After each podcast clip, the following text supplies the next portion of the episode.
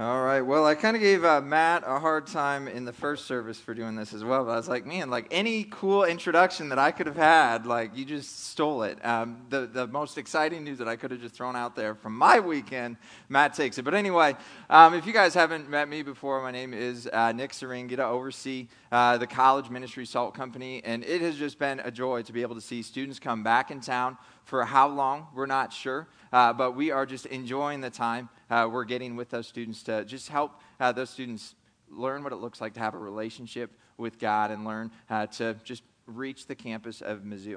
Uh, and so, anyway, if you guys were here with us uh, a couple weeks ago, Stan Hayek, the lead pastor here at Anthem, preached on our vision. And the vision that we have in our community here is that over the next couple years, we're going to help 1% of Columbia know, love, and obey Jesus more and more. And that is the heart in our church because we desire to see a community that just doesn't get it begin to understand what it looks like to follow after God. If you don't know, 15% of Columbia, about 15% of Columbia, they gather uh, at a church service on a Sunday morning. The rest of our population does not. And so we see that statistic and that breaks our heart and makes us want to be the sort of people who not only as individuals know, love, and obey Jesus more and more, but bring other people in to that as well. And so Stan preached on that a couple weeks ago. Matt last week preached on uh, just the, the heart in our church that we would make disciples who make disciples. We're not going to be able to follow through with that vision unless we as individuals are kind of feeling that weight of going out into our workplaces, going out into campus, wherever we might be, and making disciples that make disciples around us. And so there's that push to, to us as a church, you guys as individuals, for us to learn to orient our life around the mission of Jesus because life's not about us, but it's about Him and His story going forward. Um, but like Matt said, this week uh, we're going to be looking at the values of our church. And everybody has values in life. We have different things that, that excite us, that define us, certain things that are really our lifeblood, our DNA, things that make us tick. And so, even thinking about just me growing, me growing up, one of the things that would have been uh, a defining value that other people would say uh, of Nick Serene growing up would have been cool things like Michael Jordan, garage sales, uh, sports trading cards, and Goodwill runs. And so growing up, that's what I was passionate about, sadly enough. And a lot of those things are still true. Uh, but anyway, if anyone would have been talking about Nick Serene, they would have understood that, like, oh, those are some things that he values. And because those were things that I valued, that's what I would make my choices based off of. And so I can think uh, uh, one time in middle school where uh, I was really excited. There was this student named Robbie Umfleet who was a couple grades ahead of me. And he had this trading card deal that, that he was like, man, I got like 1,500 trading cards. Uh, would love to sell them to you. I'm like, all right, well, what would a good price be? He's like, $60. And I'm like, oh, yeah, for sure. Like, think about all the Michael Jordans that are going to be in there. Think about all the different uh, John Elways that are going to be in there. And lo and behold, come to find out, I think he gave me like the worst 1,500 cards that exist. That was the first issue with the deal. And the, the second issue was I did that deal behind my parents' back.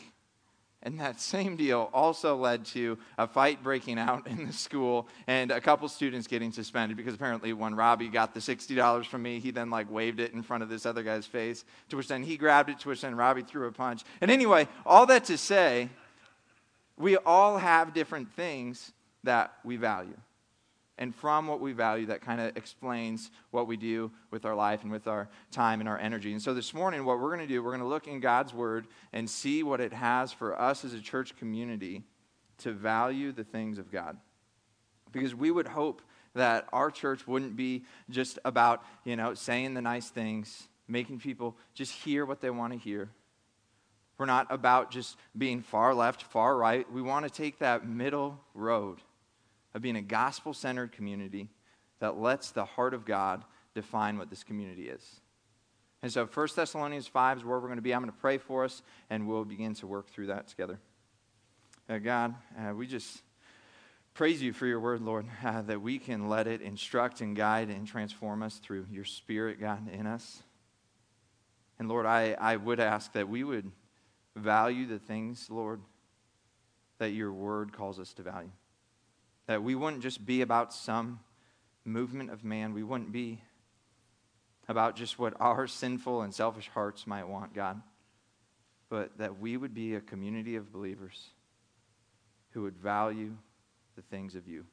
And so, Lord, I just pray over these next 20 minutes or so, God, that we would let your word carve our hearts to look more and more like you. In Jesus' good name, amen. Well, as you guys are turning to uh, 1 Thessalonians 5, I'll just give you a little bit of the, the context of where we're jumping in uh, to. So basically, the Apostle Paul is writing a letter to the people of Thessalonica. And it was his job and his joy uh, to, to write a letter, to pen a letter to a newly developing church community in a place that had been full of polytheism and, and just serving other gods. This was a, a young church that was receiving this letter, and they were hearing from Paul what it would look like to be a community that just displayed the heart of God. Rather than displaying just some heartfelt message or what those people of Thessalonica were about, it was Paul's desire that he could instruct them to see what a healthy community, healthy leadership would look like in that time and in that place. And so let's begin reading 1 Thessalonians 5, starting in verse 11. Therefore, encourage one another and build one another up, just as you are doing. We ask you, brothers, to respect those who labor among you and are over you in the Lord and admonish you, and to esteem them very highly in love because of their work. Be at peace among yourselves. And we urge you, brothers, admonish the idle, encourage the faint hearted, help the weak, be patient with them all. See that no one repays anyone evil for evil, but always seek to do good to one another and to everyone. Rejoice always, pray without ceasing, give thanks in all circumstances, for this is the will of God in Christ Jesus for you. Do not quench the spirit, do not despise prophecies, but test everything, hold fast to what is good. Abstain from every form of evil. Now may the God of peace himself sanctify you completely, and may your whole spirit and soul and body be kept blameless at the coming of our Lord Jesus Christ. He who calls you is faithful, he will surely do it. Brothers, pray for us. Greet all the brothers with a holy kiss. I put you under oath before the Lord to have this letter read to all the brothers. The grace of our Lord Jesus Christ be with you. And so, the first observation I think we need to see happening in the text is that the, the church was gathering. Paul's penning this letter, the, the letter's being read before this church. And we can learn right from the text that the church was a gathering place. Because Paul's having these commands to, to labor among yourselves, to be at peace among yourselves. And then we get to verse 26, and it's like, yeah, and also beyond that, greet one another with a holy kiss. And that was like different culture, different time. That's just kind of what they would do uh, in their time and in their place when they would show up to church. But all of that inferred that the church was gathering. That fellow believers weren't just trying to run lone wolf sort of lives, but they would come together and be with one another. And so that's the first thing that, that we need to notice there is that the people of God were gathering. But they weren't just gathering to show up and just like, well, check this off my list, show up to just fill out, you know, the form like, okay, well, yeah, I got connected and I'm here. And it, it wasn't this thing out of just, oh, I feel like I need to do that. But they would gather and they would celebrate. And we can see that uh, in the language in verse uh, 16 and 17 where it's saying, rejoice always, give thanks with one another. And even in verse 11, where it says, encourage one another and build one another up, we can see there's this attitude and this heartbeat of celebration, this heartbeat of excitement. And so it wasn't just show up because you need to show up, but show up in order that you would celebrate with one another. And it wasn't just to celebrate for the sake of celebrating. Like last night, there was a little post engagement thing that my family and Peyton's family were at, and we were celebrating. We celebrate things that we're excited about. But the church wasn't gathering to just celebrate just because.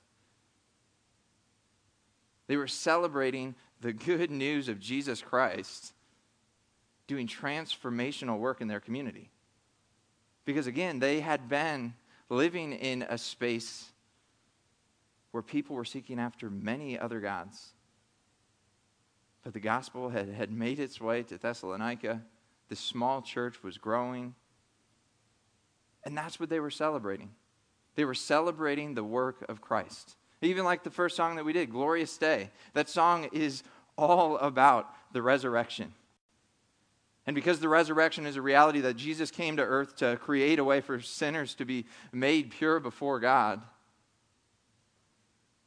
we're going to celebrate with a song like that. They're going to celebrate then because Jesus did not stay dead, but he was raised to life. And because he was raised to life, that meant that the people in the early church reading this could also be celebrating the good work of God because it was death to life in their world as individuals and as a church as well. And so they would gather on Sunday mornings to celebrate. Not just something, but celebrate the transforming work of God in their lives. And so when we think about the, the first value of our church, we want to be a place that celebrates. We want to come together on a Sunday morning. We want to notice that God is working in Columbia. And we're going to celebrate that with one another. We're going to celebrate through baptism. We're going to have people come up on stage and share the story of God working in their life from death to life. And we're going to celebrate that in connection groups. People are going to be in one another's homes, celebrating the work of God. Like, life's hard, right? Like, we have a lot of things that, that happen that are frustrating that we don't expect, you know? And, and there's so many different things that happen at us and to us in life that to have a community that you can rally around this mission of God, a community where, where you can celebrate the good news, even in, in times of trial, is an amazing thing. And to be able to rejoice with one another is an amazing thing. And so that's an aspect when, when we think about church, we want to have that programmed in our minds. Like, well, when we're at church, we are celebrating God doing work. And for us as a leadership team, like, we don't want to just do that here, but we want that to be in your homes too. So when you're going down to the kitchen table in the morning you, are having that mindset where, where it's like, am I like noticing God in my life? Am I celebrating the work that God has done in my life? Am I giving thanks? Am I rejoicing always? And it doesn't stop there. It's not just in your home and at church, at Connection Group, it's in your workplace. It's going to look different there, but are you going to celebrate the good news of Jesus there? And so that's the first call that, that Paul is laying before them that's the first thing that we want to be about here at Anthem. That we would display the heart of God, the heart of God that celebrates the work of Jesus. The second value uh, that we can see in the text is that a healthy gathering church community also connects. And we can see that in verses 23 and 24. Let's read that together. Now may the God of peace himself, so through the work of God, May he sanctify you completely. And may your whole spirit and soul and body be kept blameless at the coming of our Lord Jesus Christ. He who calls you is faithful, he will surely do it. There's the call on the church to connect with one another. And to connect with one another, that there would be growth. May the God of peace that, that you celebrate, church in Thessalonica, may he sanctify or grow you completely. And not some partial thing, not some half hearted thing, but would the Lord transform you, transform that community until the Lord returns. And so the gathering church uh, in Thessalonica was not just to celebrate the good news, but they were to connect with one another. And as they're connecting with one another, growing. For what? So that the church might be able to display to that community in Thessalonica the work of God. And what this meant for the Thessalonian people was that they'd be spending time with one another. There'd be this familial culture that would be developing. Like brother language happens a lot in First Thessalonians because there's that family identity that when someone is adopted into the family of God, that they would see one another as brothers and sisters in Christ. and that they would connect with one another, that they would spend time with each other, spur one another on. And from that brotherhood, from that familial culture that develops in that church at that time, in that place, would be that people would be encouraged and respected and pushed and challenged. And that was God's desire, not just from the early church, but that was God's desire from the beginning. That his people, Israel, would be a light to other nations around them. That they would be able to display the work of God just so holistically in that community that other nations would say, wow, there is something different. The connection that those people have between one another, the connection that they have between themselves and God, and, and the way that they are celebrating, even when the Thessalonian people are in persecution, they're in the minority, they're able to celebrate, they're able to connect with one another. That's the sort of light and example that Paul was pushing the early church to have. And I think we can understand the logic of that, of, of a unified thing just being healthy and pushing people, because we have so many examples of that in our own worlds. Like if you were ever an athlete on a team, if you've ever been married, if, if you have close friendships, you know what it feels like when you are just unified with that team in that marriage and you're on the same page and you're just synced and you're thinking the same, you're running after that same mutual vision that you're both excited about. When you have the power of God behind you and that perspective, in some ways, there's just that feeling of, we got this. No matter what's going on, no matter what maybe this year would look like, we got this.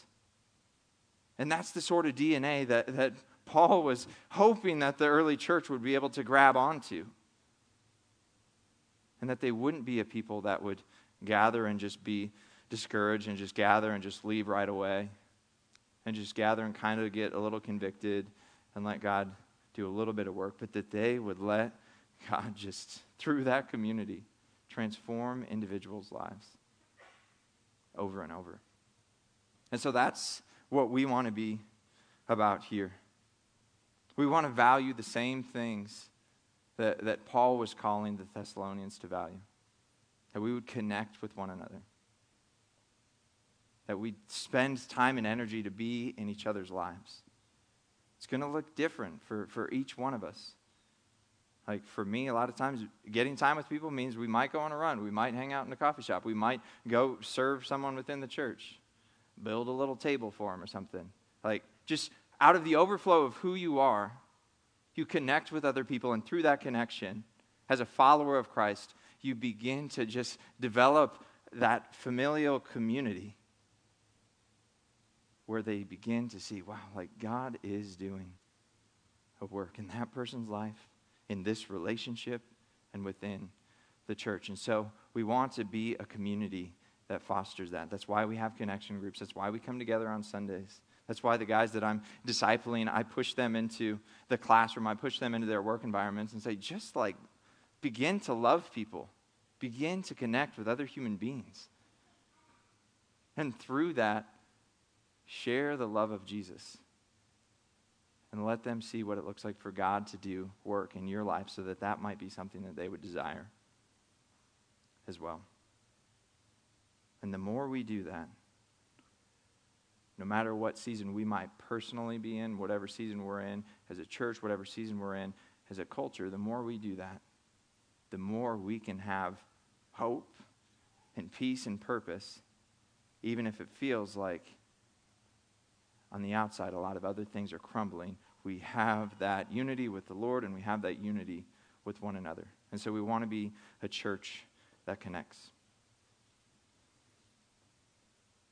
the final value that we would want to have as a healthy church that we see in the text here is that we would also be people that contribute. And we'll see that in verses 14 and 15. Let's read that together.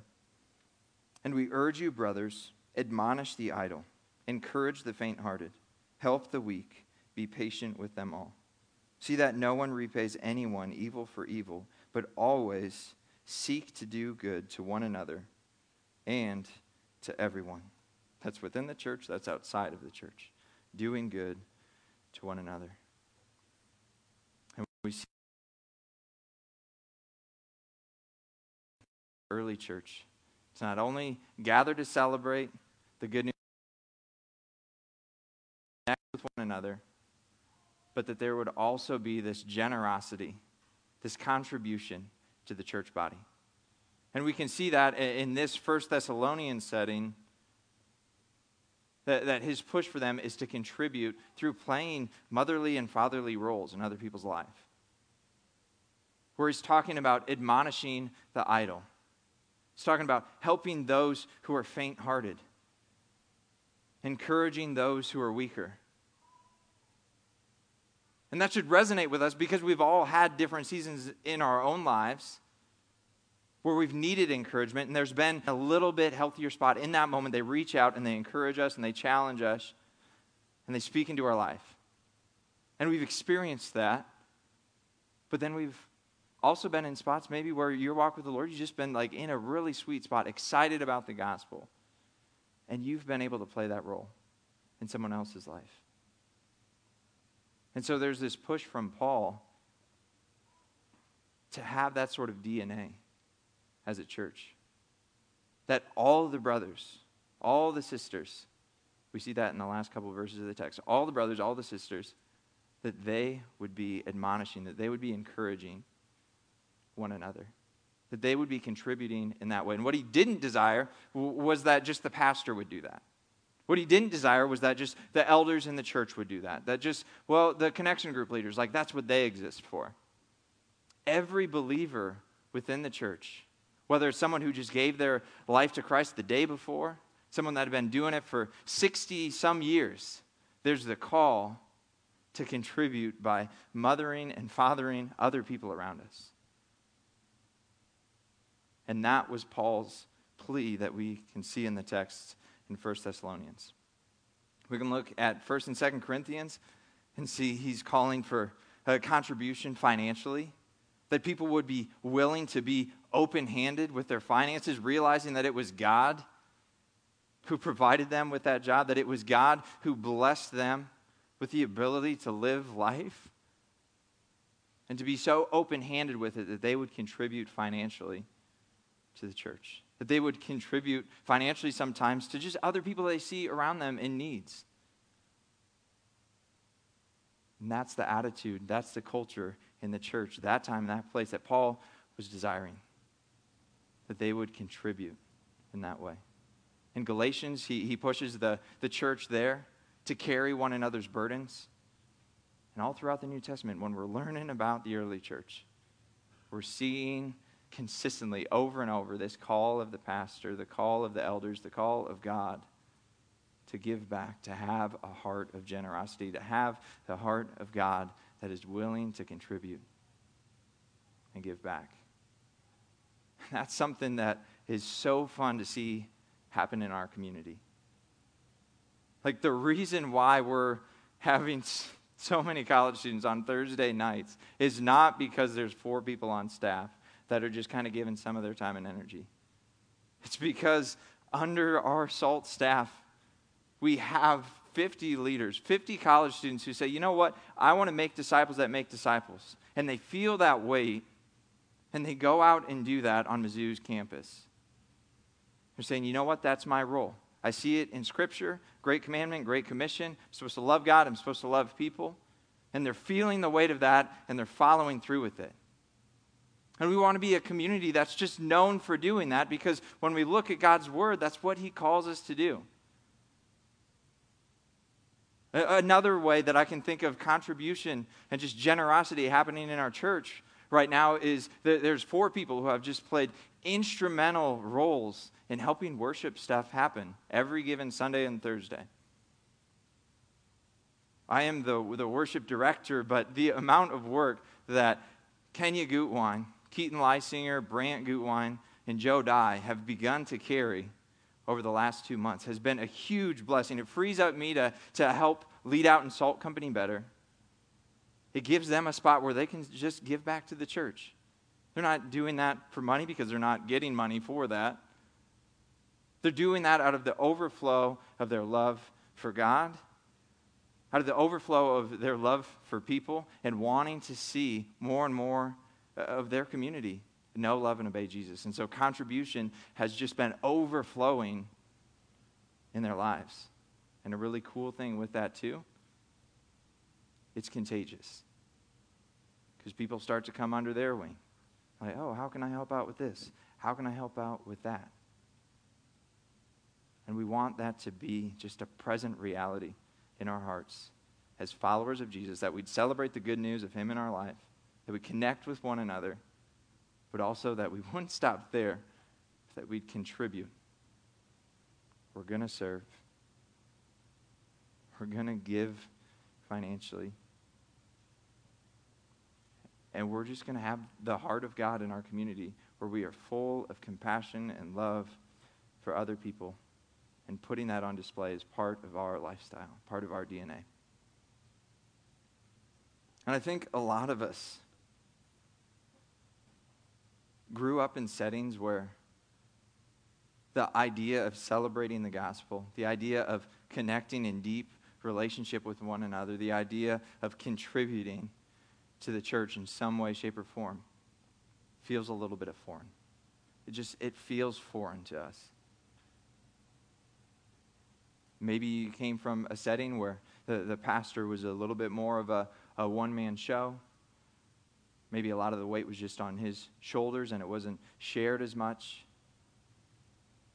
Maybe you came from a setting where you just you, you didn't grow up in a church. And so no, no matter where you're at this morning, I want to just help you see that, that number one, God can do a transforming work in our lives, and we can celebrate that but also that He can create community where people just put His love on display to the world around them. And so I don't know where you're at this morning. Maybe you're in a spot where, where the move for you is like, I, I can't think about celebrating the gospel because I'm, I'm not in relationship with Jesus. And, and the, the move for you this morning would, would be to consider what am I living for? What am I doing with that feeling of sin and shame that I have in my heart when I say or do something that I know I shouldn't? What do I feel or think about what happens when people pass away? We look at God's word, we see that He has provided a way for us to deal with our sin problem, for us to deal with that fear and death. And so, for some of you, that's, that's maybe where you're at beginning a relationship with God through relationship with Jesus. Others, it might be, hey, yeah, I'm, I'm gathering on Sundays. I'm enjoying the worship. I'm enjoying the, the preaching, but I'm not really connected. Maybe a step for you is just beginning to have conversation with people around you, beginning to jump into a connection group throughout the week for Salt Company or for community side. Or maybe you're in a spot where it's like, man, I'm, do- I'm doing those things. But with your time, with your talent, with your treasure, you're a little bit more possessive than maybe you'd like to admit. And, and maybe the move for you would be to step out in faith, give more time, give more talent, give more treasure, so that the movement of God could continue in our community. No matter where we're at, we serve a God that forgives, and we can celebrate that He can transform any darkness within us. Let's pray. Dear Lord, uh, we just praise you, God, for your word. We praise you for doing a work in this place, Lord, that you have begun to just transform lives. As people have began to have relationship with you, Lord lives have begun to be changed. And God, we want to just display your heart, Lord, that we would value what you value, Lord, that we would want to celebrate the good work of you, that we would want to connect with other people. God, that we would want to contribute, that we would want to play a part in your mission, God.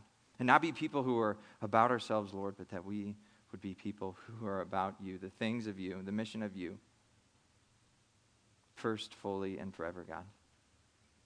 In Jesus' name, amen.